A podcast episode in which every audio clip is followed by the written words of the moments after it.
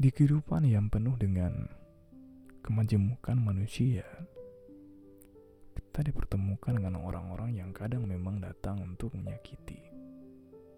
Meskipun kamu tidak berbuat apa-apa, atau pada masanya kamu telah berbuat baik,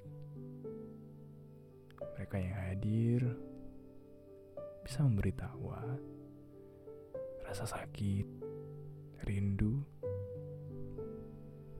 kembali berduka. Begitulah manusia. Tidak ada yang sempurna. Tidak ada yang benar-benar bisa untuk selalu membuat tertawa. Ada yang datang untuk memanfaatkan. Setelah kehendaknya terlunasi, kemudian pergi atau yang paling jahatnya, kamu dibuang begitu saja. Ya begitulah, kehidupan memang begitu pahit, begitu sadis. Sebagai orang yang telah kecewa, bukan berarti kejahatan harus dibalas.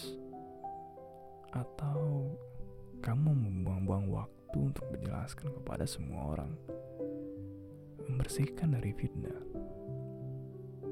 Ada kalanya hal itu akan menjadi sia-sia. Yang mesti kamu lakukan, diam sesaat, berdoa kepada Tuhan, dan sedikit lebih sabar. Percayalah, segala sesuatu yang baik dan tidak baik akan terlihat pada waktunya. Tuhan tahu apa yang telah kamu lakukan. Dan setiap orang juga perlahan akan memahami bahwa kamu bahwa kamu adalah seseorang yang tidak seburuk dan sekotor yang mereka pikirkan. Begitulah dalam kehidupan.